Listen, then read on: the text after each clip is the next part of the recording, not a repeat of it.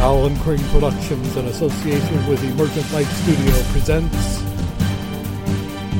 the Illinois State Collegiate Compendium Academic Lectures in Business and Economics.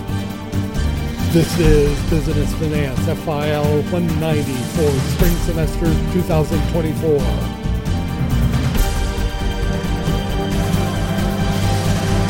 Today, the time value of money. And uh, let me get myself together here. However, before we do TVM, begin that anyway, I uh, will finish up ratios and uh, do some analytics and also have more fun with spreadsheets, as I'm sure you are already getting the awareness, if you didn't have it already, that it was these are actually the workhorses of the entirety of finance these days. Now, I haven't had a chance yet to.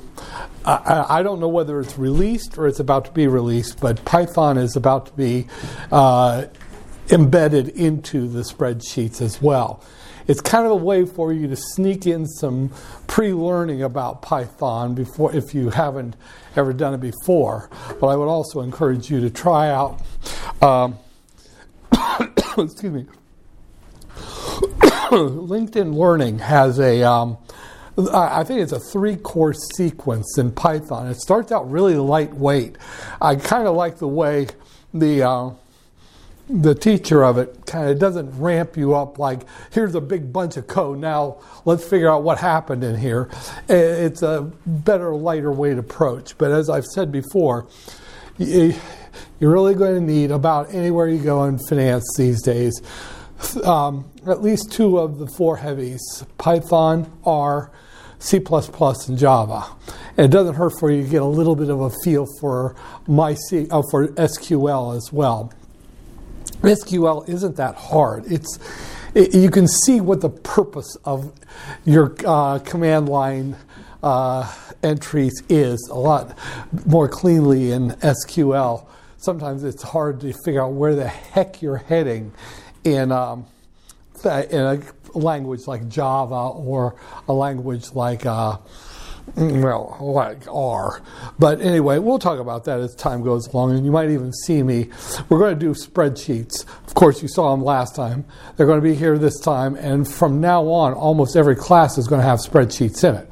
And to the extent that you can keep up and know what you're doing, you can create spreadsheets for a lot of the problems that you would encounter on midterms and exam uh, and quizzes. And I'm going to help you show you how to craft nice, clean spreadsheets that will solve different kinds of problems for you. But anyway, to start off today, just as a start off today kind of exercise that we do every day, let's do this thing called let's look at the numbers. And, uh, well, okay, I'm going to try this. Sir, is this a bull or a bear day? Let me expand that screen a little bit for you there. Uh, bear with me. Whoops, that didn't do it.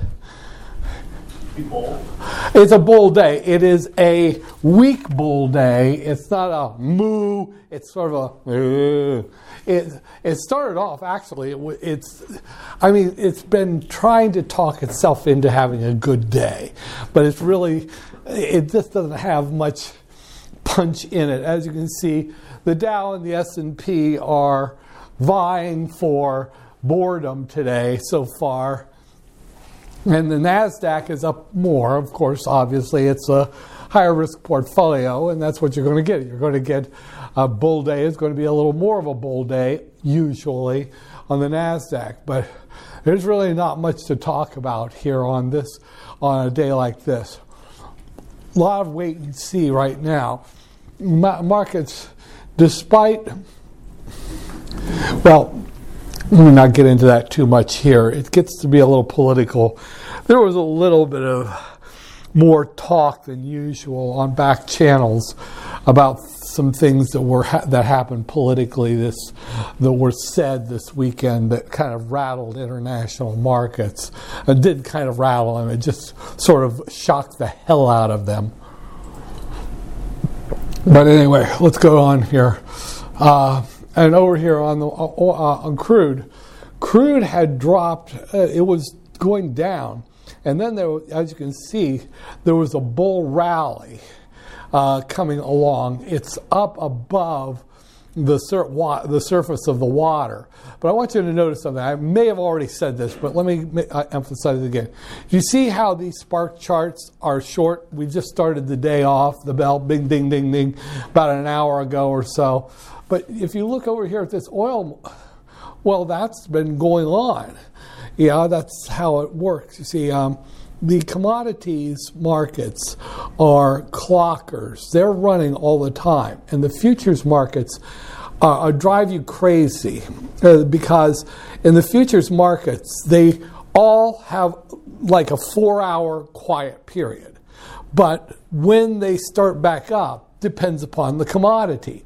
So you might have beef start at one, uh, some kind of beef futures start at one time, and an oil starts at another time, and then wheat starts at another time. Uh, it, it, just drives me crazy trying to keep track of when the times are that these uh, markets get go quiet, and then when they wake up. And as you can see, oil's been rolling here for probably it looks like about eight hours right now already. So these markets are not behave, don't behave the way your classic stock market or your bond market works. And it's just something you kind of get used to. See how gold, see what gold, how long gold's been running, it uh, for the day. So it's not the same markets. We think in uh, lightweights in the market think in terms of the bell of the New York Stock Exchange, a big ding, ding, ding bell. Well, that's just a very uh, that's just one part of the whole world of f- financial markets and commodity markets and all of that. They have different time frames, and I just wanted to point that out to you. Depending upon what kind of, if you are into the world of investments of trading, you're going to have a different time frame than others would. Even in corporate, if you're in treasury, you might have to be there at an early hour to handle some of the stuff that's going on in the world markets that have that impact on your corporation. So we don't get to have sometimes in some areas of finance we don't get to have the regular 8 to 5 jobs. Just the way it is. And of course, see the currency markets, there you go. Those have been going on. Uh, they're just, obviously, those are going to be trading all the time because you're talking about the euro, which would be Europe, uh, the euro against the dollar. And then you've got the uh, Great Britain uh, pound against the dollar. See how long that's been trading uh, so far today? And the Japanese yen. It, I don't know. But anyway, okay, so Getting back over here to bonds, you see that there was a very st- steep drop. Right off the bat, it was instantly down, which would mean yields were instantly up on the bond market today. But that rallied really quickly as the um, this would have been a lot of buying activity, pushing the price up at the bell, and therefore driving the yields down. I got to keep my order here. But then that pressure, that buying pressure on the bonds, really eased up and it was replaced by more of a balance on the sell side to the point now where we're virtually at dead stop from where it closed uh, last night. And, uh, and right now, as you can see, two.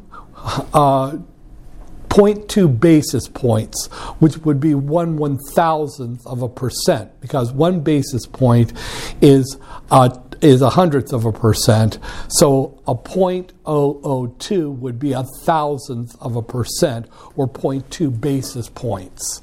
So getting the uh, thinking. One of the things that I do in this course is to get your eyes to see what is actually there. Instead of a mass of numbers, you see the numbers, and then you can begin to interpret what those numbers mean. And uh, as far as everything else goes, uh, on the other side of the world, the Nikkei, I'm not sure what was going on, but it started on a bull spike, a couple of bull spikes there, and then it just tailed off. There was struggle through the day, but by the end, the bears had taken control, and it finished virtually flat from where it started. So it was kind of a rollicking day on uh, the Tokyo Exchange. Now in London, bull spike at the beginning, and then it just dropped off and then it more or less stayed about the same until just the last few hours. There's been a bull rally, but that was cut off very quickly, and now if they're still trading over there. At the end of the day. It's just sort of struggling to hold its head above water. So there you are on that. But just to give uh, have a look, who's coming up soon here? Um, hmm. One quick thing look at the VIX. Now, you remember what the VIX is? Do you remember? It's okay. You get the you'll get the hang of it. VIX, vol. It's vol. It's a metric of volatility, and you can trade it. So let's see how the volatility is going right now. Well, that's hmm. Isn't that interesting? It was lay, it was resting, a little bit of uh, index drop, but then it's had this little spike in here in the last hour or two. It's coming off that that's the top of that spike right there, but there seems to have been some volatility that was reflected. Let me look back here real quick just to see. Can we see that here? Yeah, see it? See that vol? See the volatility? It was down there in the spike. That's a volatility spike, and that's what you're seeing over there with the vol with the uh, VIX itself. See it? That's that. So in other words, this is a raw. The stocks you can see volatility. You know, you know in the portfolios in individual stocks, ETFs, all that. But when you look at this, is sort of taking away the stocks themselves, the underlying companies, and just saying what is the behavior of this thing that is the representing how those stocks are moving up and down as a whole. And as you can see, there's some spike in that. Now, when that spike stays up there, well, we'll talk about that a little later. But anyway, just going through. Um, I don't know. Anyone got a stock to look at today? Great recommendation for how I can make money? You. Oh, go ahead. Oh, I was going to say Elf Beauty. Like ELF. I have heard of that. Where have I heard that? Oh, decent. Expensive. Kind of expensive. Ooh, it's riding high. Let's have a look at it. Well, okay. okay. okay, your turn. Risky or not risky? Risky. Yeah, risk. It's not horrible like a Tesla or one of those like AMD, but that's a, that's that's noticeable. Now, if I'm looking at the PE ratio, I see overvalued there. I see it at 78. You're getting up there in the you're getting up there in the high range on PE ratios, asking for a pull off. But at the same time, Whoa, look at that spread. Well, it is $175 stock, but that's still, remember, bid is what you will get if you sell it to a broker. Ask is what you will pay if you buy it from a broker, which the book takes it the other way. The bid is uh, and ask are exactly flipped from the broker's point of view. Well, that's good, but from our point of view, what I'm saying is the way you should think about it. oh, look at that though. Whoa. 52 week range, 67.59 to 179.58. So we are near the top of the 52 week on this. And if we were to look at the one year, And is there some reason that this sucks? Okay, if we look at the one year, why do these look so weird today? These, okay, look at that. Okay, now a technical analyst, and I feel like I'm telling you how to uh, how to do something that's evil. A technical analyst would say you've got rising tops, you've got rising bottoms. That is a sign of a buy. That's a buy sign. Uh, you, you, at least that's in the intermediate. This is an intermediate. If I look at it over here, I still kind of see rising tops, but I don't see the rising bottoms. Really, in the, I, I see no no no clear indication one way or the other over a longer haul. But in the intermediate, I do see the rising tops. And honestly, the way I used to, I was taught how to do it, you'd print out one of these charts, and then you take a ruler and you draw the lines through the tops. And you didn't have to do it perfectly, but you wanted to do it kind of so that you could see where might be a crossing point where rising tops and rising bottoms crossed each other or something like that so you could tell where there might be a signal to do something. But in general, we just drew a line through these uh, tops and a line through the bottoms. We would see these rising tops and rising bottoms. And then you look for a point where the top, the line of the tops and the line of the bottoms crossed. And that was supposed to be a trigger of some kind. That was the old school technical analysis. But as far as looking at this goes, Oh, okay, well, I can do this. I can do this. Well, I don't get this. They had earnings that were supposed to have been reported. The earnings call, hmm, February 6th. They're past that, but there's no mark that tells me what happened to them. So they may not have given their final earnings report yet, even though they've done an earn, earnings call. So that would tell me that the rumor right now is that there's going to be, let me get back to the one day. Okay, this is really driving me crazy what Yahoo is doing today. Speculation the speculation it looks like. Now I told you I don't well, I gotta remember. Sometimes I don't remember what I tell you. There's an old saying, buy on the rumor, sell on the news. So if there's a rumor that it's going to go up, then what you do is you buy into the rumor that it's going up. But if there's anywhere close to that when the news is going to come out, no matter whether it's in, on your side or against your side, get the hell out of the way that's an old and it's still been it's i still hear that one to this day among traders. So in other words the rumor would have been earnings above what you were what they were forecasting and now that we're getting close to the news or almost on the news get out of the way of it because it's not going to be good for you. Any good news would already have been impounded in the price. You're not going to get anything else out of it if the company announces well we did good you're not going to get any more out of it at that point. Uh, but if, especially if you had good uh, rumors and then the news is sour, you surely want to be out of the way of that one. Okay, and uh, and it goes the other way too. If you hear that there's it's going to be bad, get out of the way of it while you hear it's um, going to be bad. And then when the news comes out, then you just sit there and hang out, just wait. It's not going to be perfect, but it's a way we, we, survive in the business. It's like when I was in the service. You're not always going to come out with no scratches or no scrapes or no holes in you, but if you keep following the rules over a period of time, you're going to be one of those people who lives to tell the stories when you're an old man or an old woman. Anyway, strong volume. Look at that. Strong volume. It's already at about a fourth of its volume, no, a third of its volume for the day, and we're not that much into the day yet.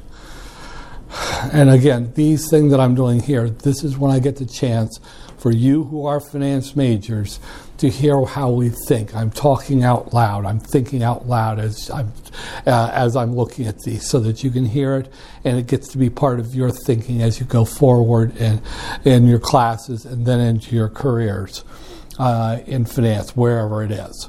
Anyway, any other ones before I go on? Yeah. USFR. USFR.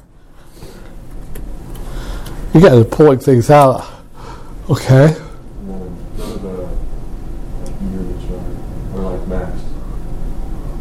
Whoa, look at that. Your your chart? Max. Max. Oh. Ooh, what the hell is that about? You see the volumes bars? See the vol bars? The volume bars there? Now, when I say vol here, I don't mean volatility, I mean volume. The vol bars are, whoa, something really got the market interested in this for a while. And then it sort of dropped off the face of the earth. Anything? Any observations here? Okay. Yeah, this is, uh, what is this, an ETF? Oh, I see what it is. Okay. Treasury fund rate. Yield. Uh, you don't have a PE on that, probably. It's flat, so it's not correlated.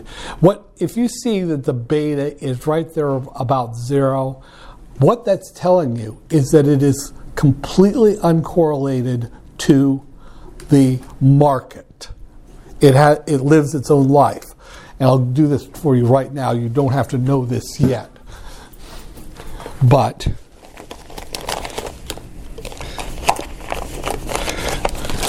probably grabbed the wrong one. But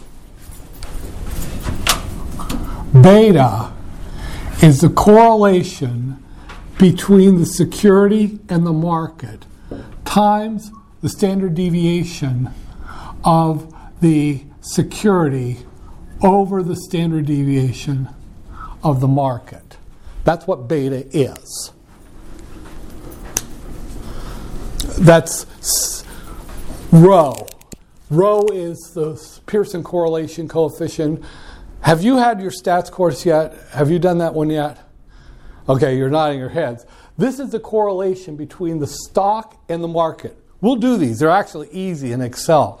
They're almost like a joke. But then multiply that times the standard deviation of the stock divided by the standard deviation of the market. So, in other words, you're scaling the standard deviation of the stock by the standard deviation of the market. When I see a beta of zero, my first impression is, oh, that's a that's a correlation coefficient between this security and the market of zilch, zero.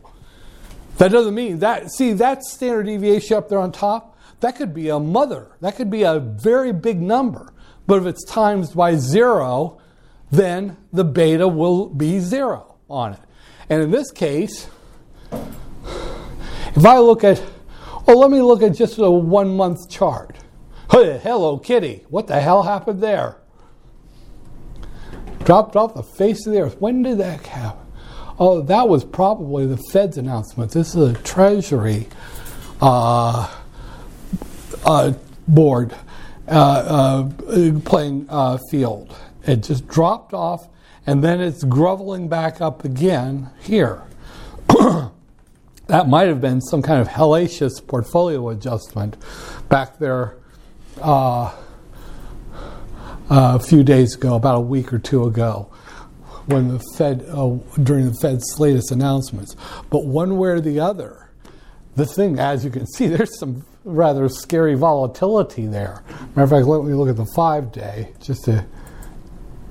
Oh, that thing is nasty. That's a that's volatility, but it's going to have a beta of zero because it's uncorrelated to the market, probably because this is uncorrelated with the stock market, with the market portfolio. That's why you need to know the formulas, because behind the formulas, you can figure out why the heck things do what they do sometimes. But there you go. Did you have a particular uh, investment recommendation on this one? Okay, that's good. That's good because it. I don't know. That that might be something to play, but look how quiet it is so far this morning.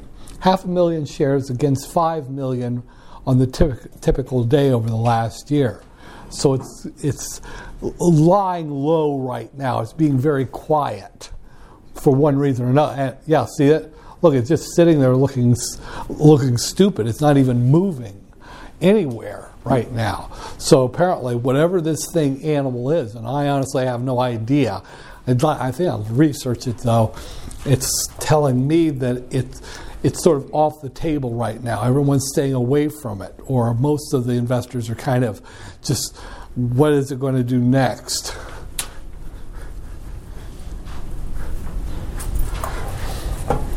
I don't know.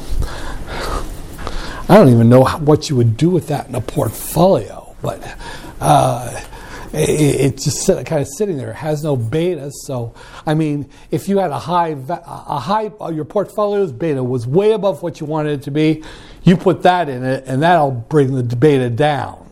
That's what one of those things with portfolio control theory is. If you got a beta that's away from where your target beta is, loading something that is uh, of a much different beta will uh, sometimes be what you need to do to calm down the, the activity, the high beta or low beta, uh, it- which is above what you want.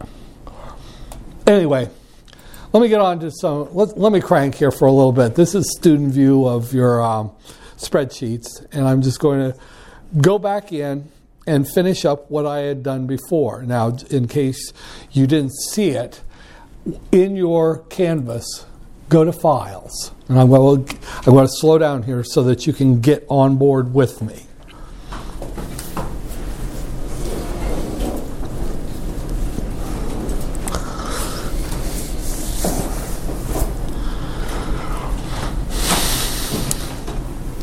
And crank.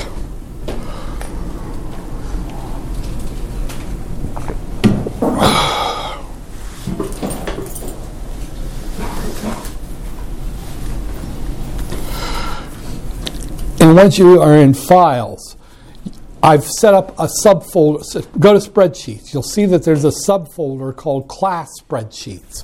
Those are the ones that will be where I do one in class and then I put it in here for you.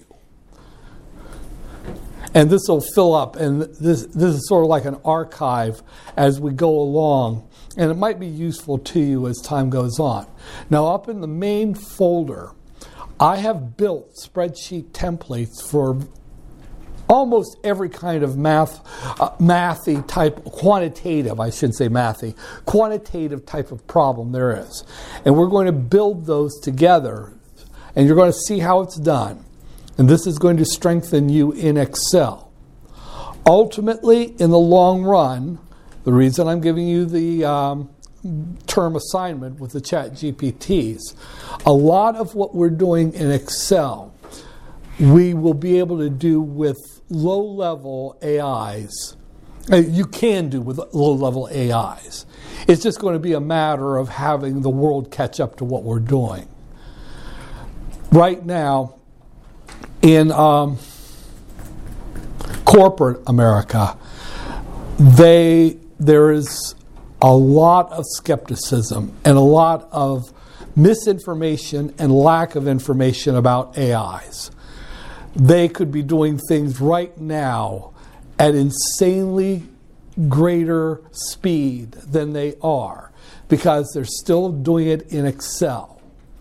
And there, you have to also understand that there is a survival kind of thing. All of these older corporate executives, they, even if they knew that ex- the AIs, a chat GPT, that could be written in a matter of an hour without a whole lot of technical skill, can do anything that their Excel spreadsheets can do, they, even if they knew that, they wouldn't like it and they wouldn't want you to do it that way because that's the end of all their years of learning Excel, getting power through uh, uh, in the corporation through their expertise, and all those sheets that they wrote, they built, they're obsolete now. So you think they're going to embrace AI very quickly? Well, they no, no, they won't. They will. It'll take you guys coming into the workforce about five years to make it so that everything that they did, a lot of what they did, is obsolete. Yeah, we still go into battle with a sword. Well, now we got these cannon, and we got then we got now the drones, and we got we can do all that. Yeah, but I still like my sword. Okay, good. And also, I got a flint uh, spear, a fl- uh, uh, flint point spear. That's good too. I built it myself. You're going to get that mentality. We ride it, but you guys have got to know the frontier, but you also have to know the Excel too. Okay, now, class spreadsheets. We're going to pull up US Steel. Nope, that was a stupid thing. You don't click on it because then it's going to show up in that idiotic window. You download the thing. There we go. US Steel. Double click on it. Close. Enable editing. Now, one thing that it, it, it's up and it, it's a plus side and a downside. I could do things in here, and I could teach you how to do macros that would make this make a lot of this go somewhat faster. Uh, but macros have um, uh, uh, Visual Basic in them, and when you try to email one to anyone, especially in our university system, the university system is going to pee itself. Oh God, oh God, that's a macro. That's going to virus us. Well, we can do viruses a lot uh, better than that now, but that's how it goes. So I could show you macros, but I won't show you macros because then you couldn't email them to anyone. Uh, anyway, okay, now. The one that I put up here is somewhat different. I did a little rearranging so that I had the years in columns instead of as I had done it before. And we've gotten the free cash flow, and we saw that U.S. Steel does have some uh, diminishment of its free cash flow. It's negative. However, now we want to go to the ratios. And let me get back over here into Canvas and pull up that ratios sheet for you. Uh, financial analysis formula. And I'm going to download that again. There we go. Just like that. And I'm walk you through. Again, in a, in a course like this, we can get the ratios calculated in Excel. A chat GPT can do it. I just found out that the stupid AI on my phone can tell me the ratios. I was driving here and I just said, I'm not going to yell it out loud because that mindless thing is going to watch me, but I just called the name of the uh, AI. Uh, they're now the newest ones are AI when you just ask it a question. And I just asked it for one of the ratios for US Steel, and it spit the thing out. Within a couple of seconds, it gave me the ratio, the current, the uh, most recent ratio. So there you are. We don't. Oh. I hear loud noise. I think, oh, active shooter. I mean, it's a, I mean, it's a pretty bad world we live in. You know, when someone comes into class late, you know, oh, that's yep, that's the end of it. There, I guess that's that. God, it's a bad world we live, especially for you guys. Although I have to say, I'll probably off the teacher first. You pissed me off. Bam. Oh, should should have given him an A. Uh, anyway, laughing through the graveyard. That's what that is. Okay, look, but uh, the focus for us is on the why in these. We can let you know low level people, the accountants, do this, uh, the calculations, uh, uh, but we then ask what what went on here. Now there are some that are a, few of them are a pain in the ass to calculate these days because they are not directly in the financial uh, statements. like daily credit sales. That one, you can use uh, accounts receivable divided by 360 or 365. Now, a word about 360 versus 365. I will, you'll be seeing that in Excel a lot, where you have to tell it whether you want to use 360 or 365. It's a toggle in a number of financial formulas. You use 360 for some calculations, you use 365 for other calculations, and sometimes you use both of them in the same calculation believe it or not. Uh, so I, will get to that in a little while here. But let's crank on through. How far did I get? I think I got the liquidity ratios. Yeah, I got the liquidity ratios down. Uh, so now going back over there and seeing what's next. I got all the liquidity. Now let's do the profitability. And I do apologize for doing these sort of out of order. I normally just do liquidity ratios first. Profitability, well, yeah. So we're going to do profitability next. By the way, a, a minor point in learning Excel, don't format as you go along. Get everything done and then go back and format. You're slowing yourself down. Well, that should be a bold and that should be an italic. I should indent that. Do that later. Do that later. Okay, so now in the profitability ratios, we're going to crank through here and I see gross margin, operating margin, and net margin. Those are the big margins. Gross margin, whoops, operating margin, op, operating. Do I have to have someone, a helper, because I can't type anymore? Operating margin and net margin. Now, I'm going to caution you one thing. One of these is used in, it's just very old, saying gross margin. A lot of times, a business will use gross margin and not be referring to the percentage. They'll just be referring to the uh, uh, uh, after ta- uh, after uh, after cost of goods sold divided by the uh, or my uh, revenues minus after um, the gross income. But for us, we're going to go over here, consolidated statement. All this one will be is your, and I didn't do it, did I? Let me stop here before you do anything else. I keep forgetting that they didn't do the gross margin. I'm going to go to the income statement, insert, and I apologize, I forgot about this. Gross mar- gross income. And that will be nothing but equals the revenue minus the cost of goods sold. And then I'm going to copy it over.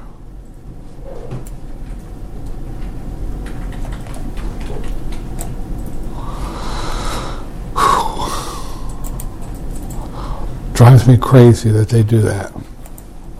Okay, so now we've got it. So we can now go over and do the ratio.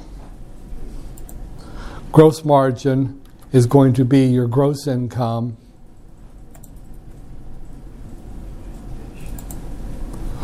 divided by your cost of goods sold, uh, your total revenues. Now that one is a percent.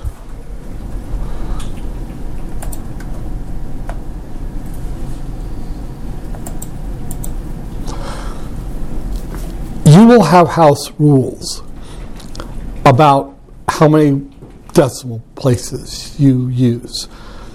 Some houses, four decimal places, others, six. The typical in the old one used to be two decimal places as a percent.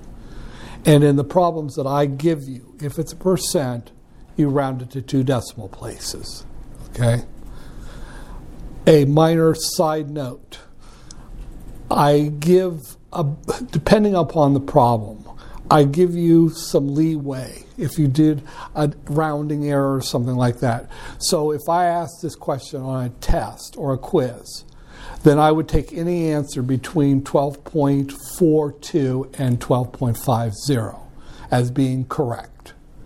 I wish I could make you have some partial credit for a little bit more than that, but Canvas doesn't let that happen. But so keep that in mind. A little rounding error happens sometimes. Okay, so there's gross margin. Now, take this. What does this tell us? This says that of every dollar the company took into the cash register, about 12 and a half cents survived wholesale costs. Let me say that again. That number, 12.46%, is saying that out of every dollar that came in as revenue, once you'd paid the wholesale cost, you still had 12 and a half cents about. Now that's a little surprising in a way. I mean, you know, that's all. That's not unusual for big, heavy industrial companies. They are so laden with things that they have to buy to get a product made that you'll see this. Now, I'm going to drag a, some of these over here a little bit. I should have done that before, just so we can see some number comparisons. Oops, those are. Now, look at this though. Right off the bat, do you see that two years ago, U.S. Steel was keeping about 28 cents of every dollar after wholesale? And that has plummeted, plummeted to 12 and a half cents of every dollar. Any problems we see with this company, we're seeing them up here at the top of the, uh, of the, of the store. Now, operating margin equals, now we're going to go back over here. Now, this one is nothing but operating income. That's EBIT divided by your sales. I really don't like the way they've got this financial, this income statement laid out. Hello, kitty. Good grief.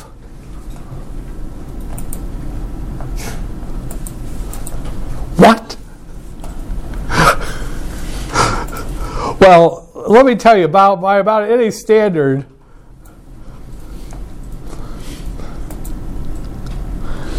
I mean, it wasn't that spectacular back there a couple of years ago, but now, holy Toledo, only 0.4 cents of every dollar of sales survived clear down to the bottom, to the operating line. Okay, well, let's look at net margin just to have a real wall. Equals. Now we're going to go over here and we're going to get the net income, net earnings, divided by the sales. Did I even do that other one right? Let me do this one again. Equals operating income. Me, earnings before EBIT divided by. Oh, thank God. I must have done something wrong there. Whoa, still ugly. Now, percent, shift two decimal places.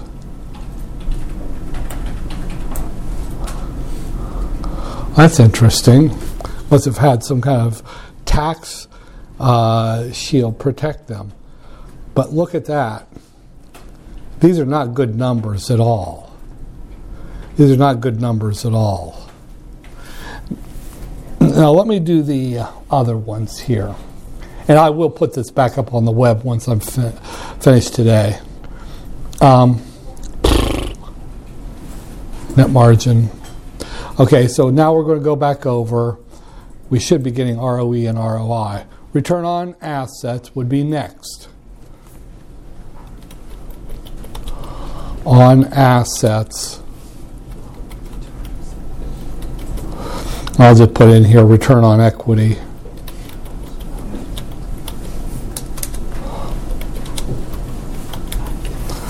Now let's go back over here. Return on assets. That's going to be, if you look at it, net earnings, uh, net income over total assets for the first one. So we got return on assets. Now on this one, we're going to go over here and we're going to get the total sale, the sales divided by. Now this one we have to shoot over here to the balance sheet. You're probably you can be beginning to see why I put those sheets all together in a cluster so I can jump back and forth. And if you can't do it as fast as I'm doing it, by all means, that doesn't mean there's anything wrong with you. You'll get there. Let's see this one. Oh, that's. What? Let me try it again. Equals net in, oh, I did the wrong number. Net income with an apology. Whew. Talking and chewing gum at the same time. Net earnings divided by total assets. That's better. Turning that into a percent at two decimal places and then scooting it over. Yeah, we can't do that one because balance sheet had only two years. But as you can see, the return on assets is plummeted. Now, what does that mean? That is telling us that if the total assets of the corporation, working assets, intangible assets, were a portfolio, and you invest in the, that, that was your investment, was that portfolio, the, all the assets of the company, this is what your return for the year would have been.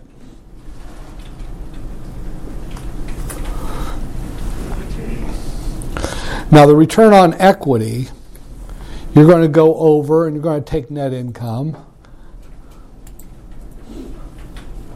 net uh, earnings, divided by the total shareholders' equity.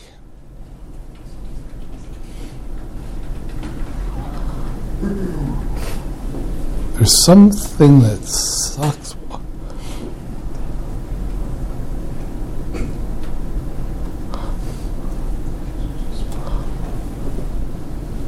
There it is.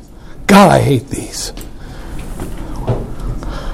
Yeah, these these sheets are a little bit. Okay. Percent. Now, what the return on equity tells you is the value of the company that belongs to the shareholders. What did you return? What did the company return on that capital? In other words, taking into account only what the shareholders own, the total shareholders' equity. How much did that return last year uh, for 2023? And as you can see, it has plummeted too. One thing that will always be true, and I'm saying this because I ask it on a quiz, I ask it on an exam, what Okay. Let me frame this. The return on equity will always be at least as large, probably larger than the return on assets. Simply because if you look at the formulas for the two, look here. In return on assets, you're dividing by the total assets which is the equity plus the liability. And the return on a- uh, equity, you're dividing by only part of that, the equity part. So that means that return on equity will be smaller then the, uh, the uh, common uh, the equity will be smaller than the total assets. The number for equity will be smaller than the number for ass, total assets, and therefore return on equity you'll be dividing by a smaller number than you will be dividing by for the return on assets.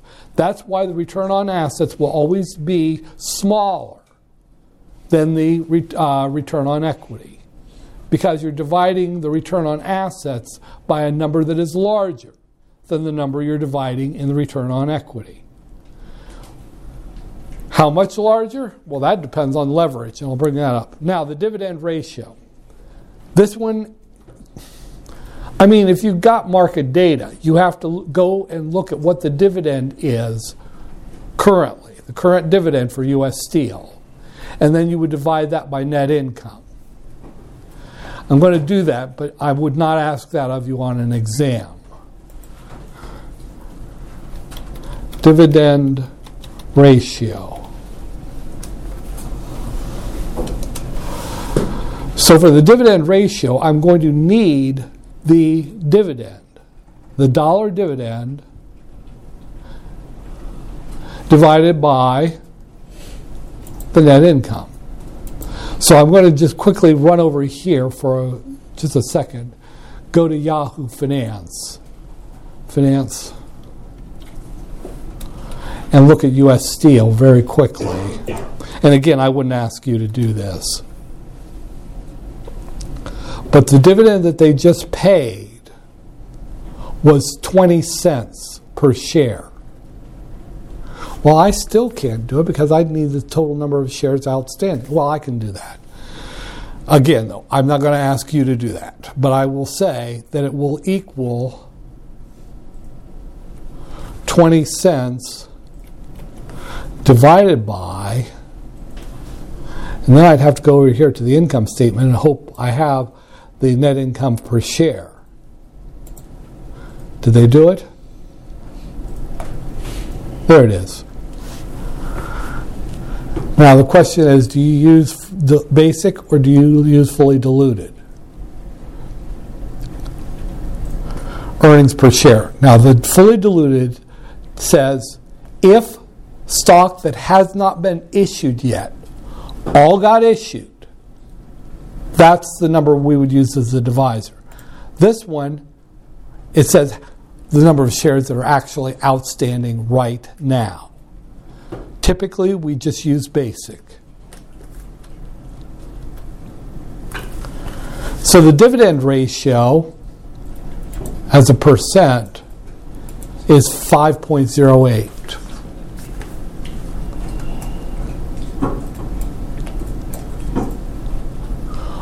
Whoa, it's gone up. Now the plowback ratio would be 1 minus that because they give 5% of every dollar to the shareholders, which must mean that they keep 1 minus that to plow back into the company.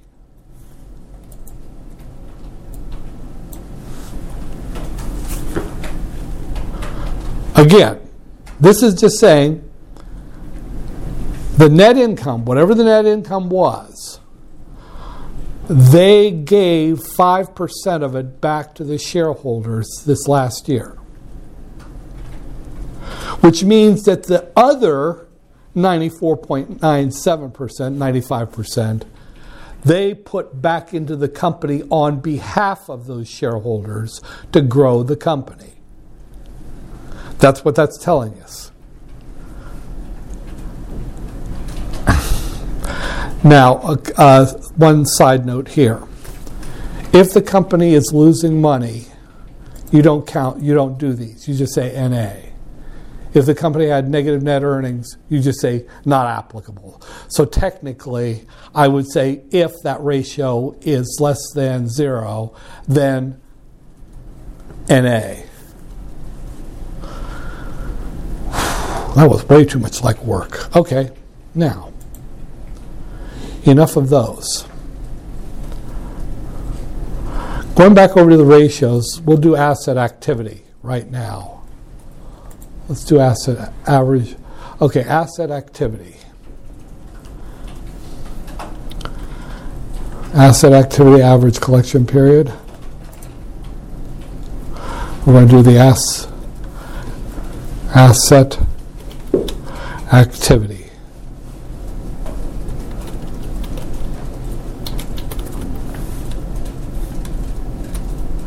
And the first one we'll do is average daily collection period. Is that what, what we call it? Let me look here and make sure I'm using the same terminology. Aver- average collection period. I didn't mean daily. Average collection period. And then there's two more of these, if I recall correctly. There is inventory turnover and total asset turnover. Inventory turnover and total asset turnover.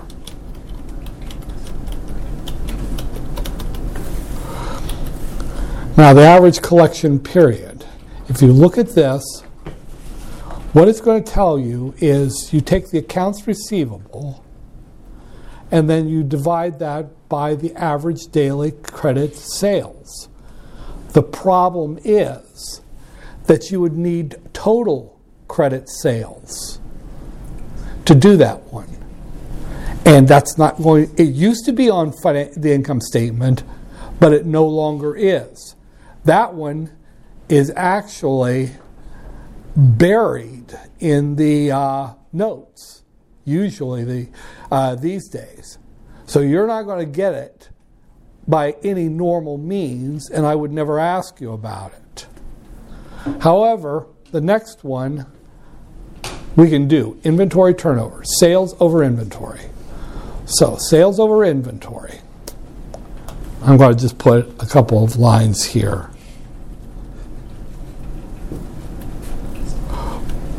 Oops, I didn't mean to do that. By the way, for a not applicable pound, NA, whoops, equals NA open close.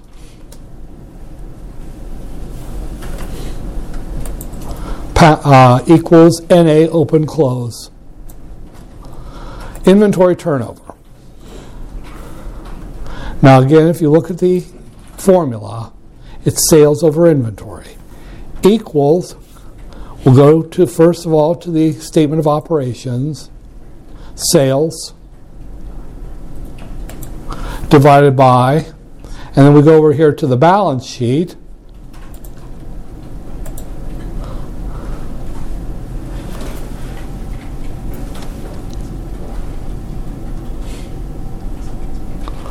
Inventory. Come on, come on. There it is.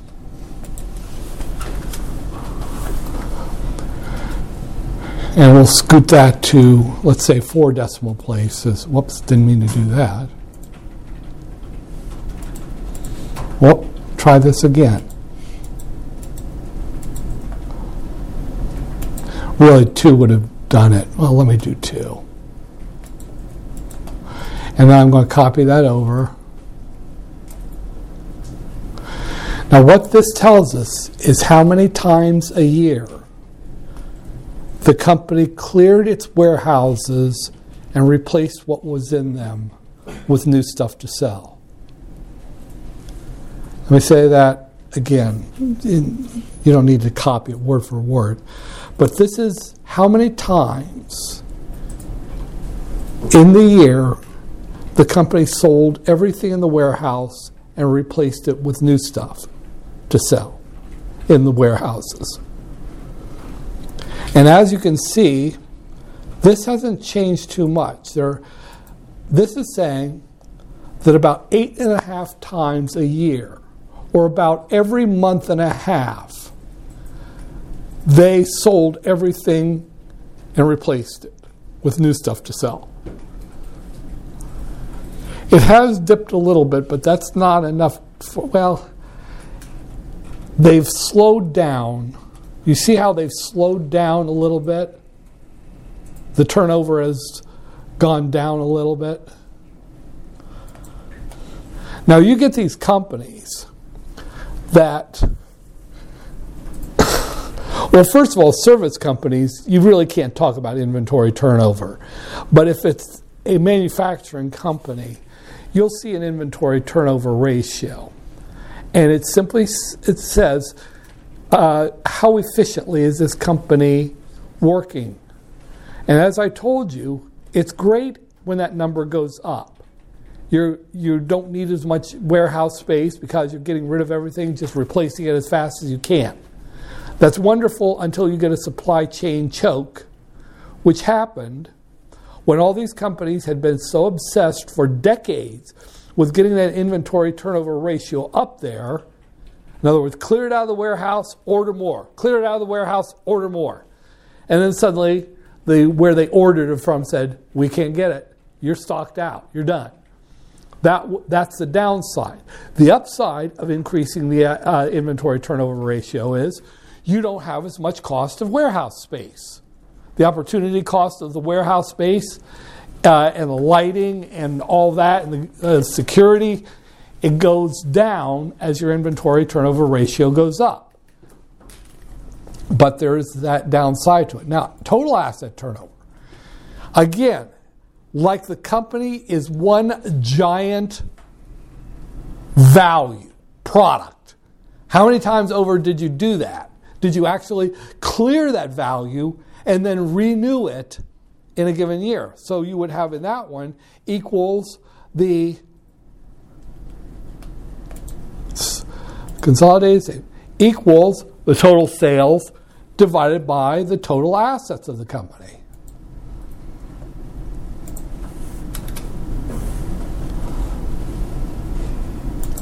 We'll make that one two decimal places and then we'll scoot it over.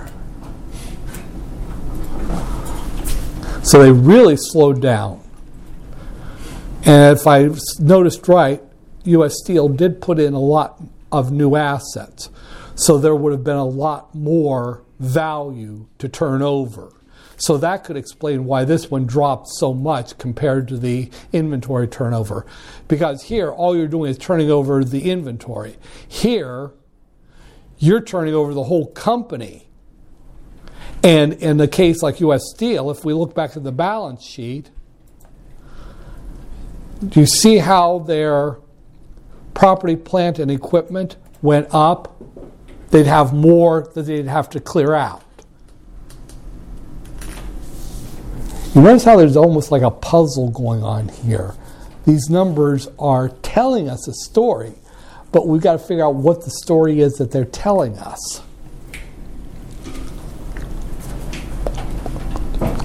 Okay.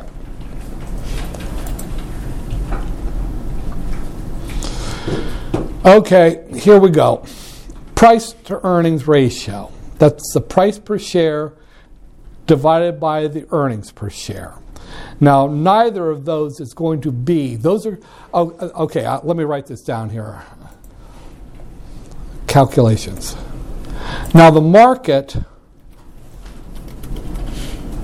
ratios price to earnings. And market to book.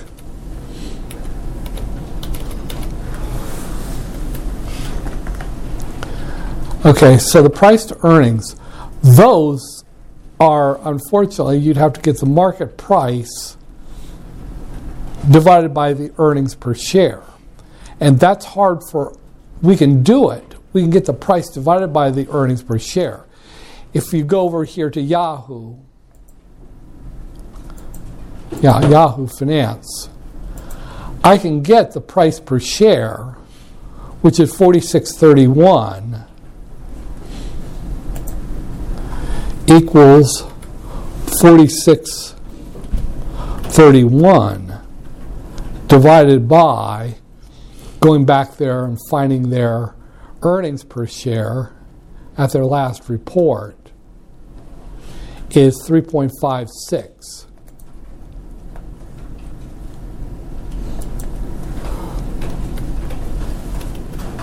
Now, this will not be the same number that Yahoo is reporting.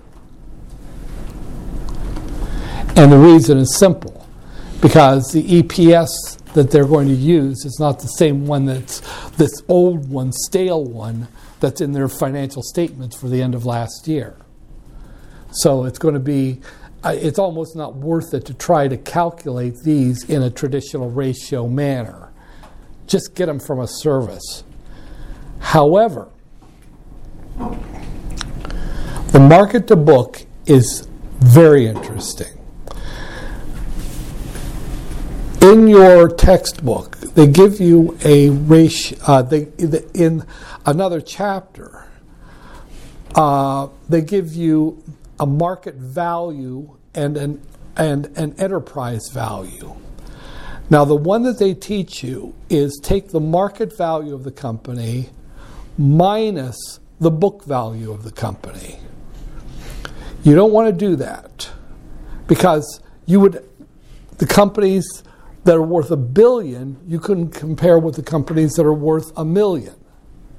The way we do it is this market to book. We're going to go, first of all, equals to the market cap of the company. That we get here. The market capitalization of the company is 10 billion 377 million. So I'm going to put that in first.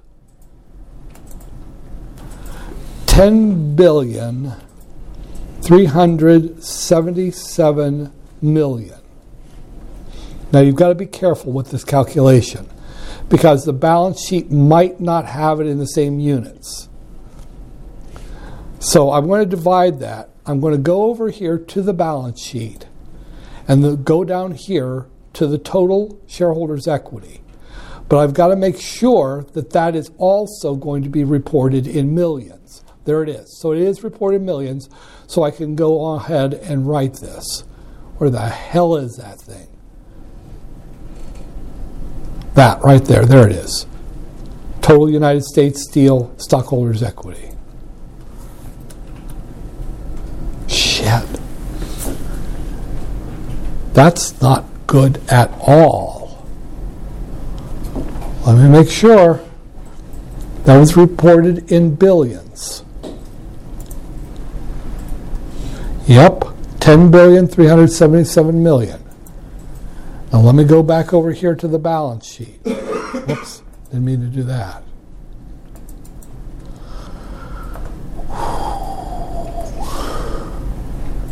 It's being reported in millions, so it's 10,777 million divided by the total stock total stockholders equity. 11 so it's 10 divided by 11 oh that's grim. Let me explain